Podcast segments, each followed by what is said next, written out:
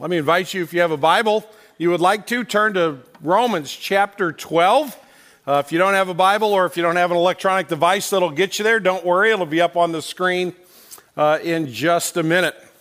Last week, the Kansas City Chiefs, Chiefs and the Oakland Raiders uh, played against each other, and that's a pretty heated rivalry in the uh, AFC. And there's a point in the game where one of the uh, defensive players for Kansas City roughed up the quarterback from Oakland. And uh, the penalty flag was thrown, but even as the penalty flag was thrown, thrown Offensive linemen don't like it when you rough their quarterback. So, you know, collectively about 1,600 pounds of offensive linemen fell on this guy that was, had roughed up the quarterback, and they were going to make sure that he got a very clear message that he ought not do that again. Went from all over on the sideline for the Oakland Raiders, Marshawn Lynch, who's, a, who's their star running back, comes sprinting onto the field and kind of injects himself into the middle of this melee. But as he does so, he puts his hands on the referee. What, he didn't hit the referee, wasn't attacking the referee, but he just, he just put his hands on the referee. That's a big no-no. So he got kicked out of that game, and he uh, has gotten fined. He doesn't get to play this Sunday.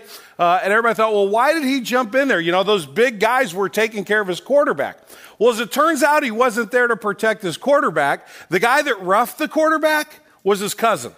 And he was actually there to try to protect his cousin from getting murdered by the offensive lineman. When you go to help somebody, you, sometimes it gets a little messy. Sometimes it can even get a little confusing. Sometimes you got to scratch your head and go, what exactly was I trying to do here in the first place? The sermon series that we have been uh, involved in throughout the fall has been called Room to Grow. And this morning, we're going to consider what it's, uh, what's important about helping one another. We're going to look at that, looking at two words. How do we care for one another? How do we serve one another? And I, one of the things I love about Green Tree is that uh, the serving and the caring aspects of Green Tree, I think, are very healthy and very strong today. That doesn't mean there isn't more opportunity to grow in these things. I think Romans 12, uh, the verses that we're going to look at, will really be helpful for us this morning. I think they'll be informative. Uh, but I am thankful that I don't think we're starting from kind of ground zero on this one. I think that, that the Lord in His providence has brought caring people and serving people to Green Tree. And for you all that are, that are joining Green Tree, I think you're joining a church that seeks to, that attempts to care for and serve one another well. And we hope you'll join us in that. With that in mind, Romans chapter 12, verses 9 through 13, hear the word of God. Let love be genuine. Abhor what is evil. Hold fast to what is good. Love one another with brotherly affection. Outdo one another in showing honor. Do not be slothful in zeal, but fervent in spirit. Serve the Lord. Rejoice in hope. Be patient in tribulation. Be constant in prayer. Contribute to the needs of the saints and seek to show hospitality. This is the reading of God's holy and perfect word. To Him alone be glory. Let's pray together. Father, we thank you for your word. We thank you for the life that it breathes into our souls. Father, this morning there are, even in a, a crowd of, of this size, there are people who need deep, deep care. There are folks who, who need to be served. The struggles in this world can be intense at times, they can be deep at times. And were we to be on our own, uh, just trying to get through without being harmed too badly, uh, it could be disastrous. Father, thank you that when you sent the Lord Jesus and He paid the price for our sins, He didn't just save us individually, but He saved us collectively. He saved us to a community, to a kingdom. And you give us one another as a gift. Lord, sometimes we're not a gift to each other. Sometimes we're more of a, a, thorn in one another's side, but your intention is that we would love one another well because that's what Jesus has done for us. So we pray that you would help us now to worship you with our minds, with our intellect, with our understanding, and that you would take this word and you would apply it to our hearts and minds. Father, forgive me for my sin. Don't let me be a hindrance to your teaching this morning. We pray in Jesus' name. Amen. Our sermon in a sentence is this Godly care and service are two benchmarks of a healthy spiritual family. If you've been around Green Tree for any amount of time and you've gotten an email from me or you have uh, received even a, a, hard copy letter, although we're not doing very many of those anymore because of the uh, electronic revolution, uh, at, the, at the top of the letter usually says the same thing Dear Green Tree or GTCC spiritual family. And that's not just a catchy little name. There's a reason why I do that. I want to remind us as often as I possibly can that we are not just part of the kingdom of God overall, but He's placed us in a small niche, a portion of His kingdom, and that's known as Green Tree Community Church. And we are family. We are brothers and sisters in Christ. We're not strangers to one another. We're not just neighbors with one another or friends with one another. We are spiritually related through the blood of Jesus. We are a spiritual family with God our Father and the Lord Jesus Christ as our older brother. So, how we care for one another is of paramount importance. How we serve one another needs to reflect the grace with which we have been served. So, we want to look at that this morning uh, and pray that God would allow us to continue the health that He has given us, but grow it even more. We're going to talk about service first, and then we're going to talk about care, because service is a little bit easier to get our minds around. Care is a little, uh, little tougher. There's a little more to it. There are a few more layers to care than there are to service. So we're going to we're going to uh, identify service, and it's very important. But then we'll spend a little bit more time with care. So when scripture talks about serving or service, it's talking about the care typically of the spiritual family's physical needs. So there, there's something that is lacking, or is there, there's something that needs to be improved upon. There may be someone who is lacking uh, meals and they, they need uh, a physical meal. They need to be fed. It could be that there's uh, something wrong with the home in which they live and they're not able to take care of it themselves or fix it themselves. Perhaps they're a widow in need of some kind of physical help. The notion of service is the notion of giving physical help. So, for example, we have uh, in June every year, we have 2028 right? We call that Serve Our City. And we spread out around Kirkwood and around the larger St. Louis area, and we physically serve others, uh, and part of our spiritual family. We have a group of people at Green Tree known as the deacons. The deacon's responsibility is to help care for the physical needs of the congregation. This coming Thursday evening, uh, weather permitting, there'll be a lot of folks on our parking lot as we participate in the Kirkwood Walk and we host the harvest party. And if the weather's nice, if it kind of keeps going, October keeps going the way it's been going, there could be up to a thousand people on our parking lot, many of whom will be little ones, and they'll be looking for us to serve them. And there's still opportunities for us to sign up to serve them. And when you leave this morning, if you haven't yet offered to serve the folks that are coming, let me invite you to stop by the table that's in the atrium on the glass wall on the right and sign up to.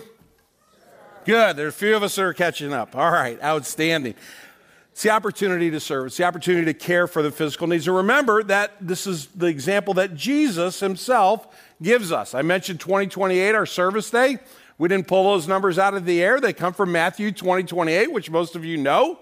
And that verse says, even Jesus is speaking about himself, and he calls himself the Son of Man. Even if the Son of Man came not to be served, but to serve and to give his life as a ransom for many. So we're simply following the example of our Lord Jesus. We're also following the directive of his apostles. When Paul writes to the Christians in Ephesus, he talks about the leaders of the church and their responsibility in these terms. He, being Jesus, gave the apostles, the prophets, the evangelists, the shepherds, and the teachers to, to what? what? What's their role? To equip the saints for the work of ministry, for the building up of the body of Christ. Part of our work in our community of believers is to serve one another, to, to serve and take care of the physical needs of those around us. So we have not only Jesus' example, but we have the apostles' directive. And then we have, when we come to Romans 12, we have a practical application of this. So the first thing that I want to look at is in Romans 12, 11, these three words serve the Lord. Right? Paul is not saying that Jesus is going to knock on the door of the church in Ephesus and they're going to open it up and he's going to say, I have a list of ways you can serve me. And because he's Jesus, they're going to serve him right away. I am quite confident that if Jesus walked in the door this morning in physical form and he asked any person in this room to do him a favor by serving them after we picked ourselves up off the floor, right? And put our, put our tongue back in our mouth and kind of stop blabbing, we would say, Lord, whatever you need me to do to serve you, I will gladly do it. What Paul is talking about here is a frame of mind. He's saying when you see the world around you, when you see your spiritual family, when you see the need for service, understand that you should see Jesus, and therefore you are serving the Lord.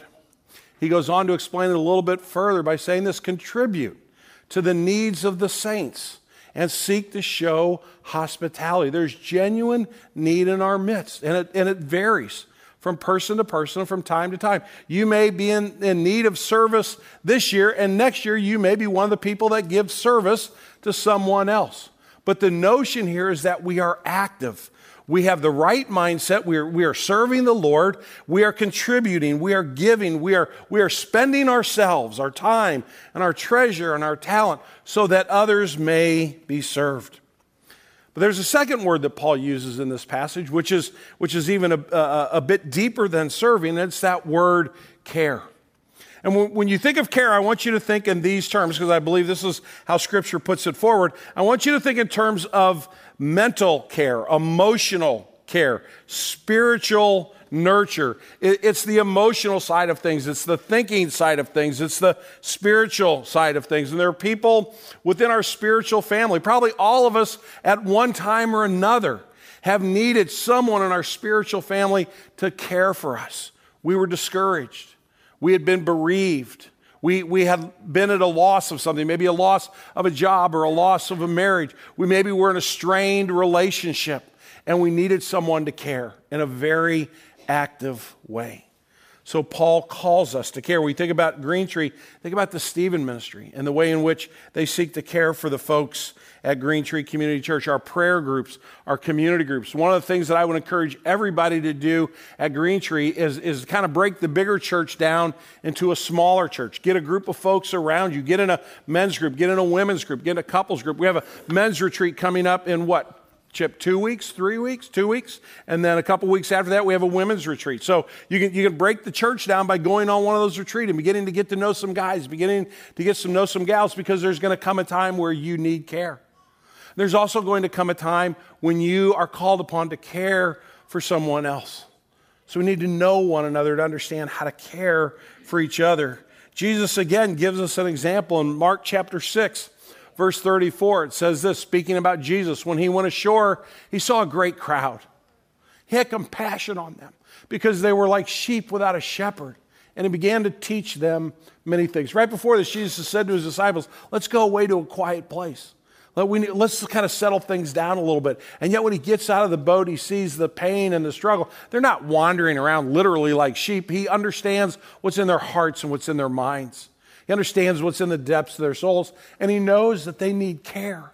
So he actively begins to care for them. Well, in Romans chapter 12, we get some really great bullet point statements about how to care for each other. And I want to look at those with you for the rest of our time this morning. The first is that Paul says in verse 9, love must be authentic, right? Love must be genuine. That word there literally means love must be without hypocrisy. Right? Have you ever had a person come up to you and say, you know, you're talking and you're chatting a little bit and you're on friendly terms, and then they go, love you. Ever had somebody just kind of say that to you real casually? Love you. Uh, we used to live in the South when we were first married for about 13 years, and everybody in the South loves everybody, right? Just love you, love you, love you, love you.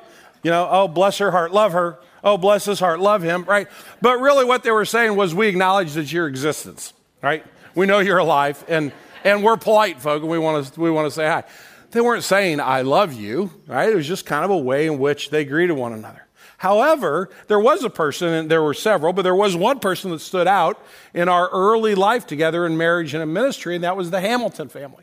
And Lansing and Ian Hamilton were people that kind of took us under uh, their wing when they saw how, how much I didn't know about being married, how much I didn't know about being a dad, how much I didn't know about doing youth ministry that I, w- I was doing. And they really cared well for us. In fact, my oldest son, Nathan, his middle name is Hamilton for that family.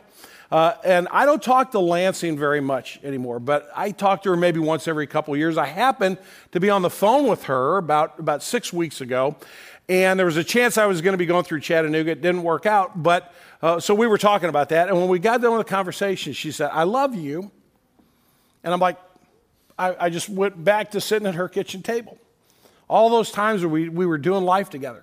And when Lansing says, I love you, she means it. And her actions back that up.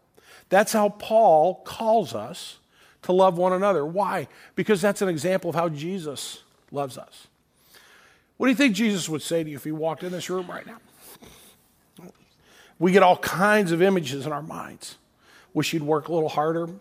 Wish you, wish you hadn't done that. Wish you had done that. You say, I love you. I love you. You belong to me. Part of the care of Green Tree must be the authentic love of Jesus, which we experience and then pass around and share with one another.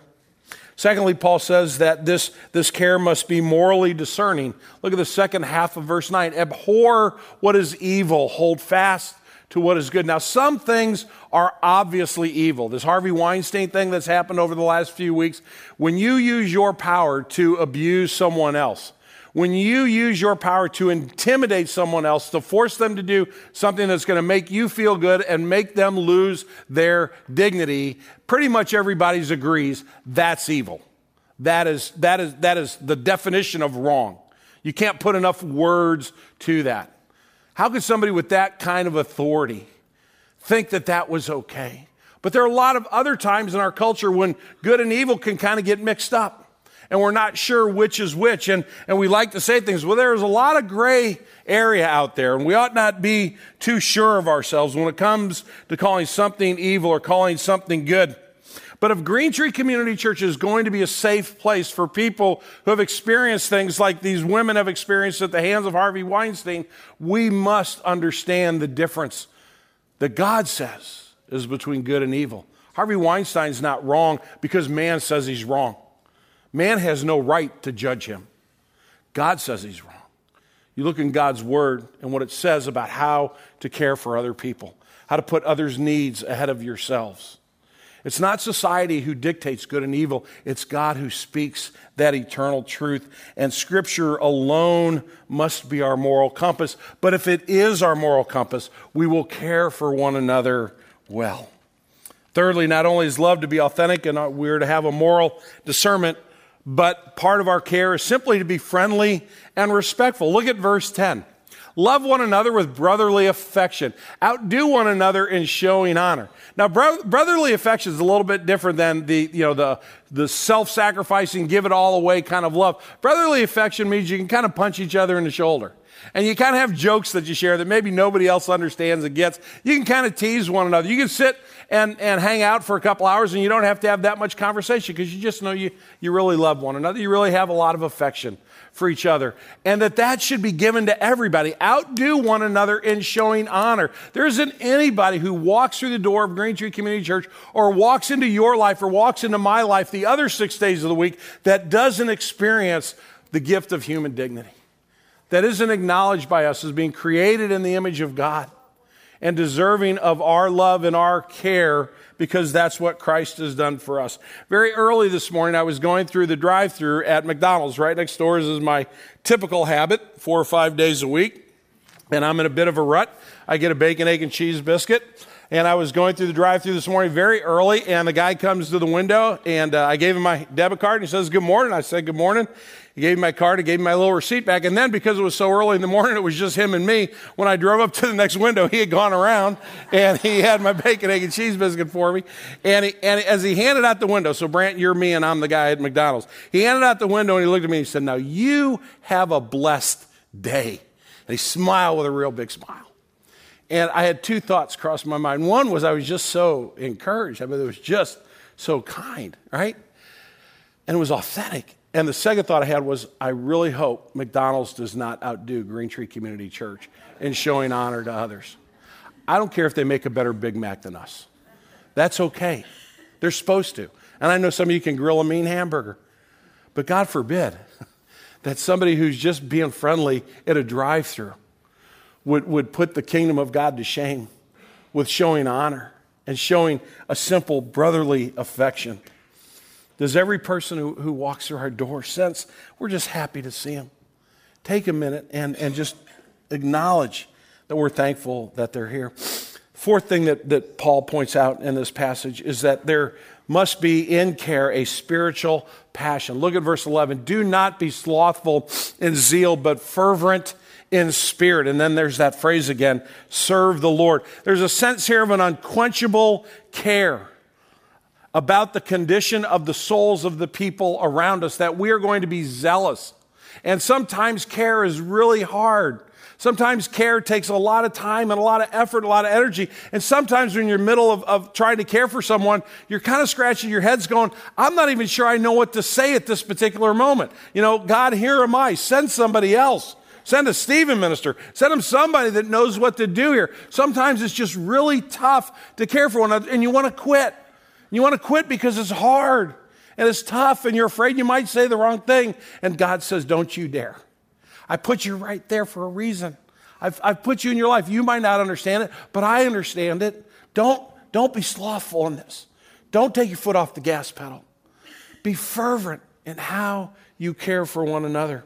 Uh, Winston Churchill gave a speech that's been misquoted over the years, and I'm actually going to read the entire speech to you this morning. So buckle up. It's two whole paragraphs long. It's very short. He gave it in 1940. In October, uh, after the, the Battle of Britain had been, uh, had been won as far as the air campaign, and, and they were breathing a little bit easier. And he's speaking to a group of graduates at the Harrow School for Young Men, and he says this Never give in. Never give in. Never, never, never. In nothing great or small, large or petty. Never give in except the convictions of honor and good sense. Never yield to force. Never yield to the apparently overwhelming might of the enemy. We stood all alone a year ago, and as I said 1940, it's actually October of 1941, sorry. We stood all alone a year ago, and as many countries had, it seemed that our account was closed. We were finished. All this tradition of ours, our songs, our school history, this part of the history of this country were gone and finished and liquidated. Very different is the mood today. Britain, other nations thought, had drawn a sponge across her slate. But instead, our country stood in the gap.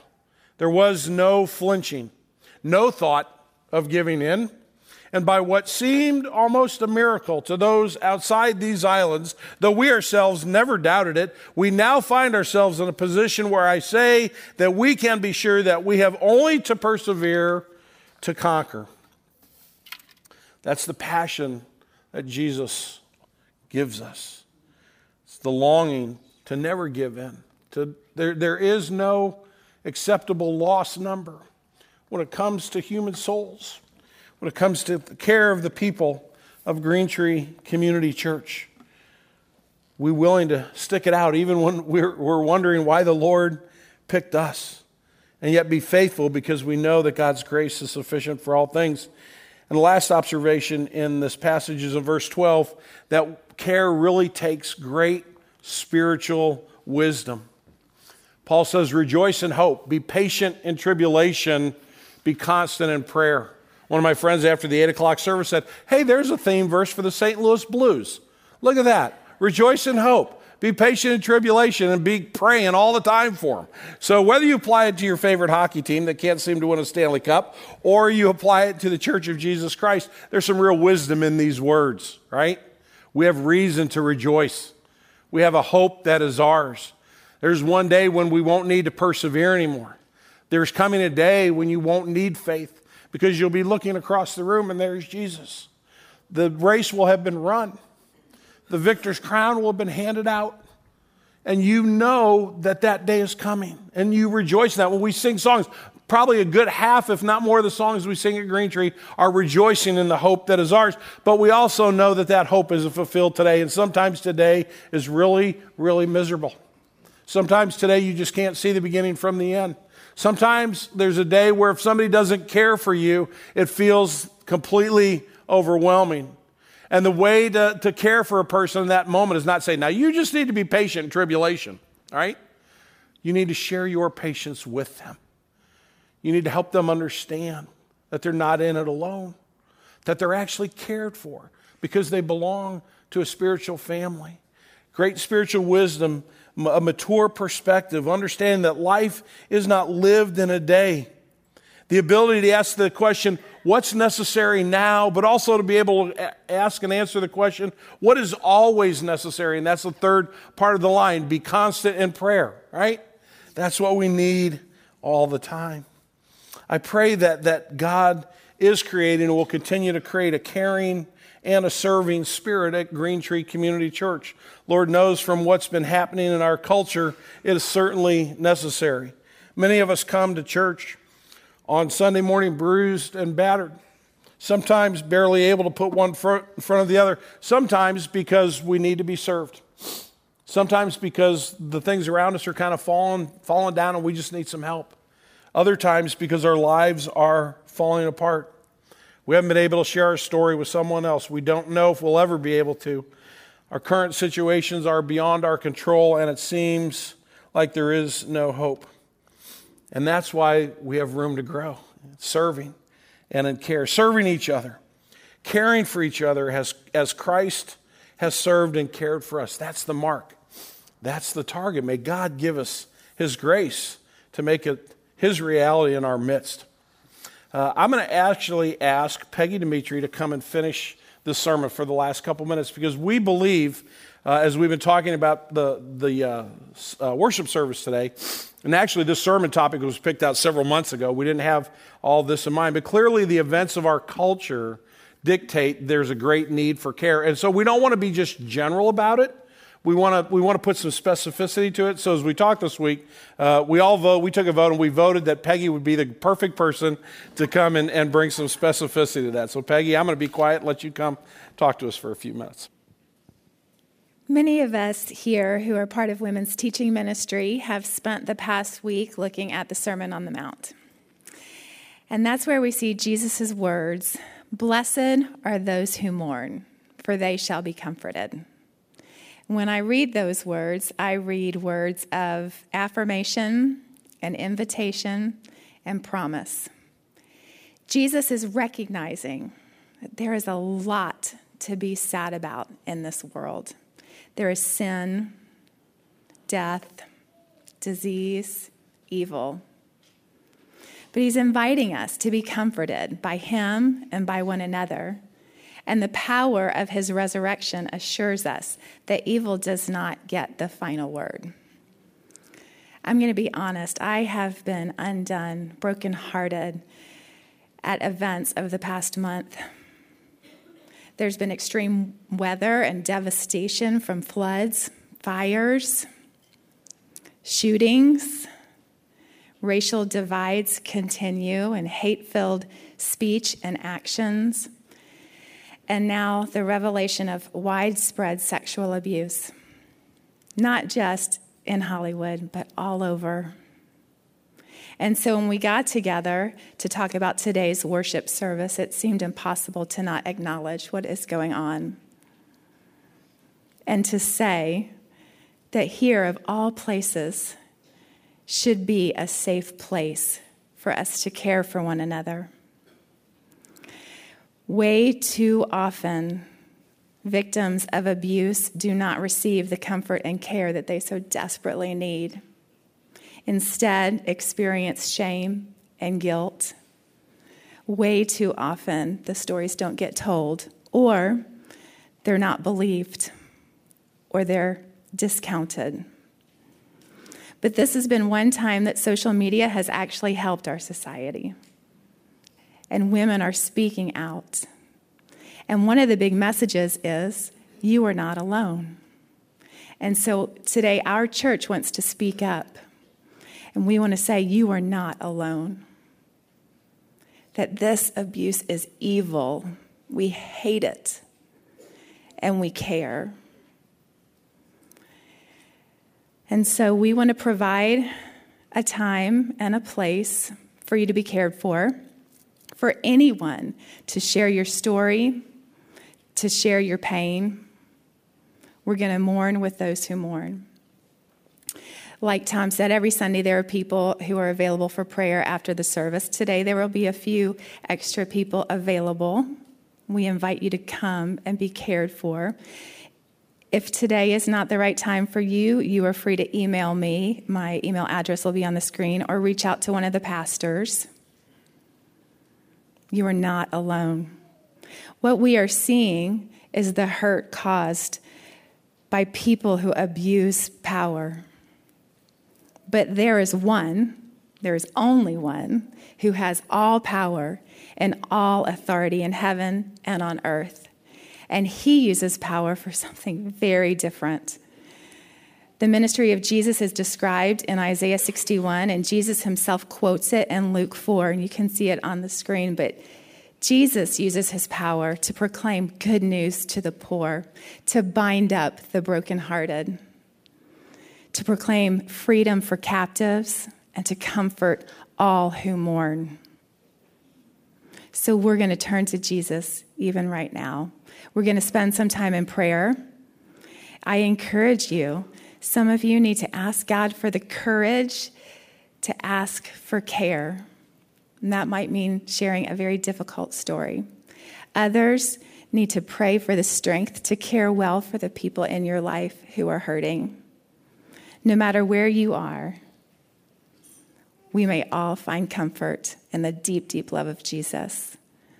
Let's take some time to pray right now.